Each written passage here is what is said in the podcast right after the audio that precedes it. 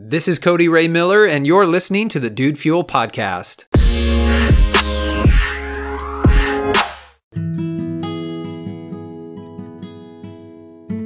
When I was younger, after I had been diagnosed with a heart condition at age seven, my doctor said, Hey, you can't play contact sports anymore. For the last two years, I, or maybe it was a year and a half or so, I had been playing league soccer and um, sort of enjoying it. I mean, I was a kid, right? So I enjoyed running around.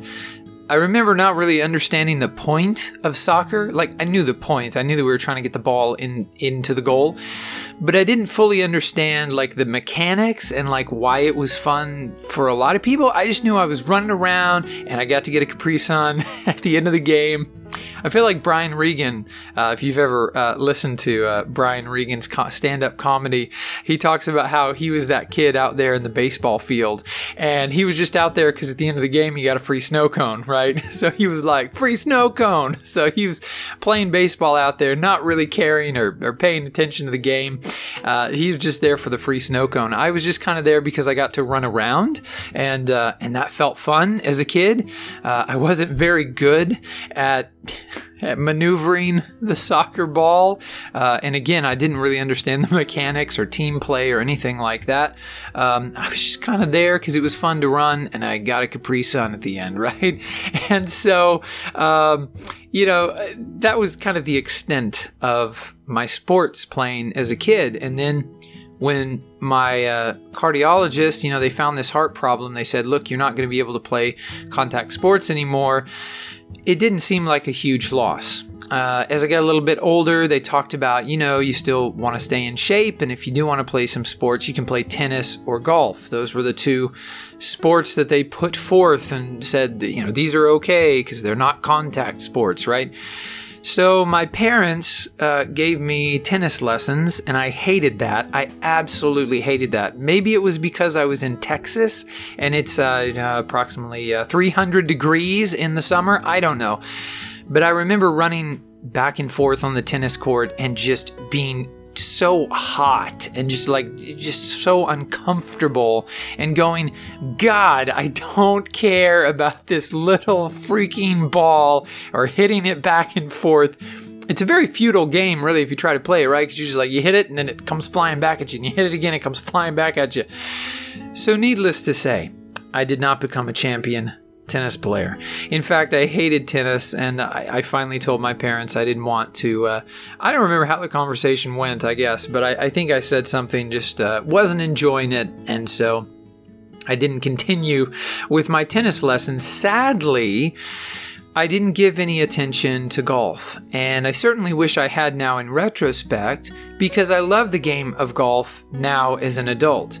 But as a kid, there wasn't any real draw to it. Uh, it was the same sort of thing as with tennis. It felt like you're trying to hit this itty bitty ball with this giant, long, long, long stick, right?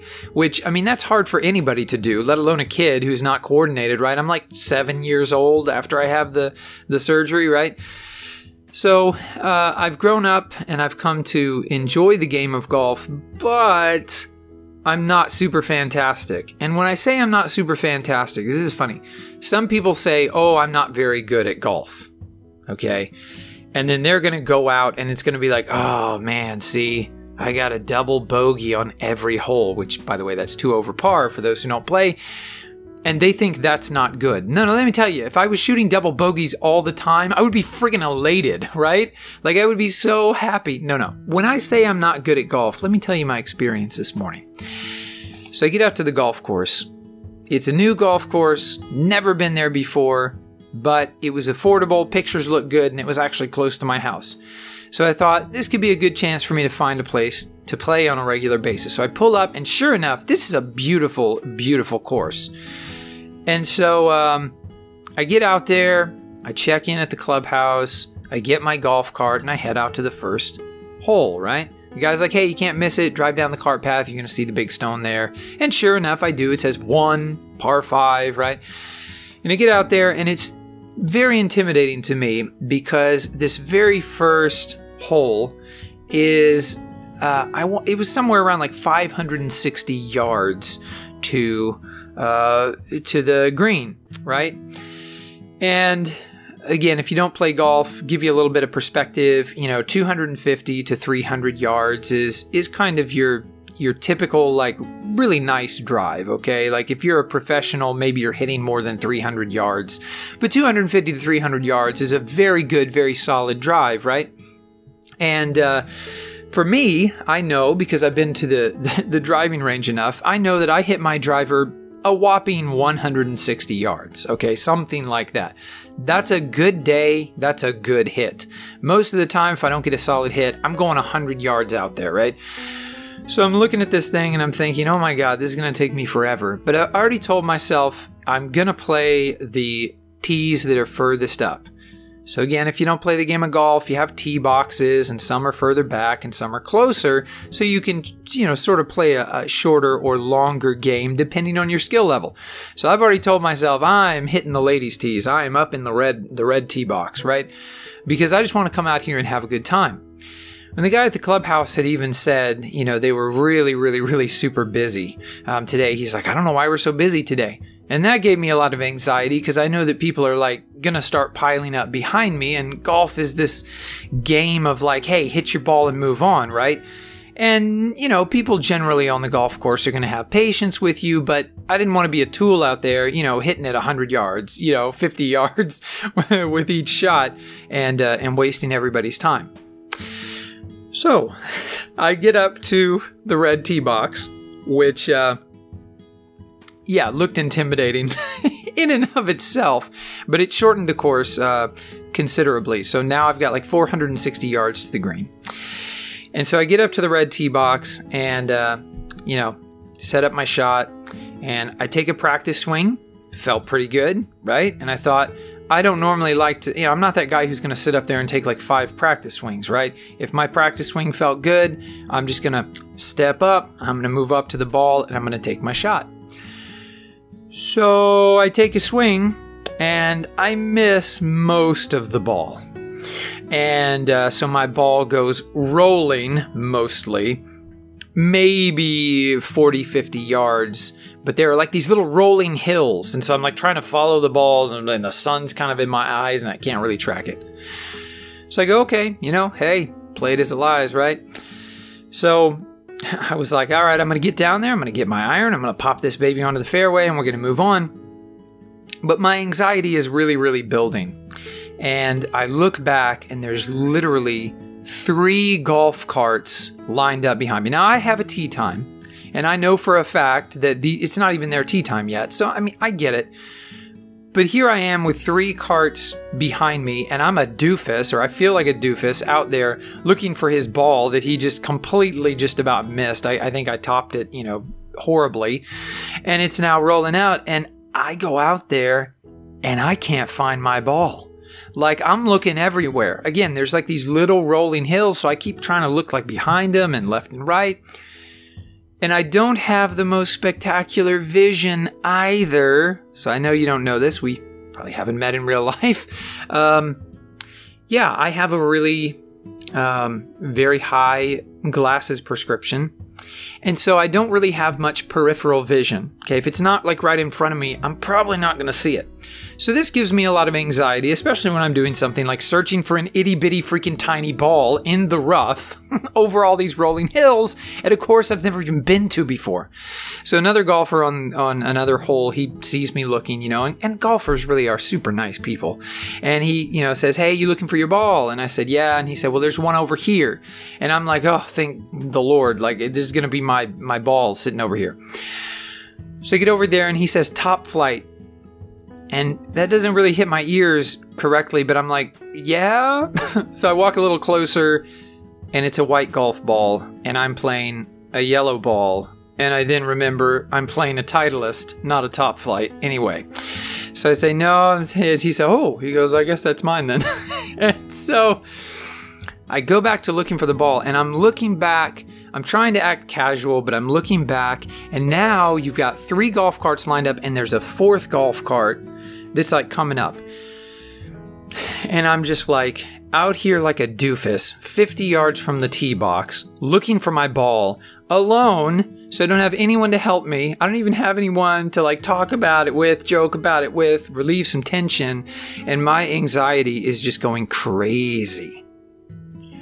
So I keep looking, not much longer, because at this point I was like, you know what? I'm going to turn around and go back and I'm going to see if I can get another tee time for when this course isn't so busy, because I'm feeling really self conscious, really embarrassed right now. So uh, I decide that I'm just gonna go back to my cart. I still can't find my ball. And here's the crazy thing there's like not obstacles. There are like, this is not, I'm not in the woods looking for my golf ball. Like, it's just a bunch of rolling hills. And the rough is like not very rough. It's like semi rough. It's like not that bad. But I cannot find this yellow freaking golf ball. It's fluorescent yellow. And I'm so annoyed and I'm so embarrassed. And my anxiety is just going nuts. And about the time I decide that I'm going to go back and get in my golf cart, I turn around and my ball is just like right there. It's just like right in front of me. Like as soon as I turn around, it's just like, hey, I've been here the whole time. So again, now I'm like even more embarrassed because I'm thinking, oh my God, it was, it's right here and I've been searching all over. So I pick up my ball in disgust. I hop back in my golf cart, turn around, and just start driving the wrong way on the cart path moving back to the clubhouse. And one of the guys in the carts, as I pass him, again, there's four carts lined up now. one of the guys, as I pass him, he's like, Oh, you changed your mind? I said, Yes, for sure. I for sure changed my mind. So I'm taking this is like the golfer walk of shame. This is like the I suck so bad that I need to not play here with all you fine people anymore. So I go back to the clubhouse and uh, I just tell the guy, say, look, y'all are way too busy and I I need way more practice for me to be out here today. And, and the guy was super nice about it. Again, this is what I'm telling you, golfers are nice people. He was super nice. He was like, do you want to play the back nine? There's nobody out there yet. But I was so rattled. I was just so frustrated and in such a horrible state of mind. I said, no, man, it's really okay. And I'm just, I'm just prepared to walk away and just completely, you know, lose my money, so to speak. I mean, what? I hit one shot, right?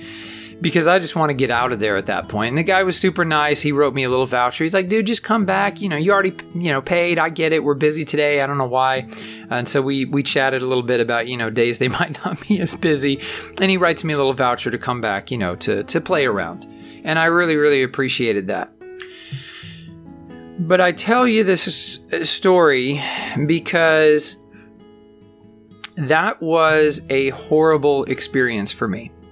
It's only now, in the middle of the day, after I've cooled off from that whole experience, that I'm, you know, able to even somewhat chuckle about it. That it was kind of funny that I'm out there looking for my ball over these rolling hills. It's like right there. It was just, it was a little comical in hindsight. But in the moment, it wasn't. And I think this is true for so many things in our lives that when you're going through it, you know, they say you can't see the forest for the trees, right? We're blinded by the things that are right there. You know, the, the last thing a fish is going to notice is the water, right? Because he's in the water, right? That's just a, just a part of it, right? It's just a part of his existence. And so, you know, it was only after taking some time this afternoon that I was able to gain that new perspective. And I decided that I wanted to share this on the podcast today because for me, the lesson is going to be hey, so you had a bad day, it things didn't go as planned. Make sure that you get back out there. Like, make sure you get back out on the golf course and you don't let this experience be a defining moment where you just give up on a game that you really do enjoy because you had a bad day. And in fact, I, I would think some people out there would hear my story and think, you know, dude, it was fine. You didn't need to leave, you know? Like, you could have just gone back to the tee box and hit another shot if you wanted, right? And I, I understand all of that, right? It's not the frame of mind that I was in at the time. And so, you know, I think we all have had those moments where we're like, I just need to get away. I need to get out of here. I need to stop doing this because things just aren't going well and it feels like the wheels are falling off and, and it's not going to get any better. But with that, I want to encourage you to make sure that you're getting back on the horse, so to speak. To make sure that whenever you fail miserably, uh, miserably, horribly, um, like I did uh, there on my first shot, that you try, try again. If it's something that matters to you, if it's something you care about. Look, again, we all have bad days. We all have bad moments. Um, personally, I always try to avoid bad days because I feel like usually it's it's just a bad half day or it's just a bad couple of hours. And even like today, I think that's the case. I think the rest of my day today is going to be just fine. But you know, these are the moments I think where you know champions can be forged or we can let ourselves slip into a a very unfortunate state. Um, so when you face adversity and when you have these horrible experiences, when you're embarrassed, when you're beat down, when you have like zero self worth, when you feel like you're just not making any headway, no progress at all, I want you to promise yourself that you're not going to give up. You're not going to give up on the things that you care about, the things that mean something to you. You're going to keep going. You're going to keep pushing. You are not going to give up on yourself. I hope you'll make that commitment to yourself today, which is the commitment I'm making to golf. I enjoy it. It's fun. I didn't have a great experience today, but like my dad used to say, you know, if you got food poisoning at one restaurant, you're not going to quit eating. okay? You get food poisoning at one restaurant, you're not going to stop eating. You might not go back to that restaurant, but you're not going to quit eating, right? So many of us are tempted, whether we do or not, we're tempted to throw the baby out with the bathwater, right? We have, you know, a bad experience here or there, and it, it, it becomes a defining experience in a negative way. So, uh, as you know, this podcast is dedicated to you and to your success. Thank you for listening today. Uh, I hope the story resonated or you know that this message somehow was able to touch you and to and to move you in regard to your specific goals that you have and your ambitions and uh, it probably doesn't have anything to do with golf but i hope uh, nevertheless that you will have this resolve that you will um, allow yourself when you slip, when you fail, to keep moving, to keep working, and to not give up on yourself, to not give up on your dreams. Well, thank you so much for listening. I hope if you haven't already, you'll subscribe to the Dude Fuel podcast. I am Cody Ray Miller, and I look forward to speaking with you again tomorrow. Thanks so much.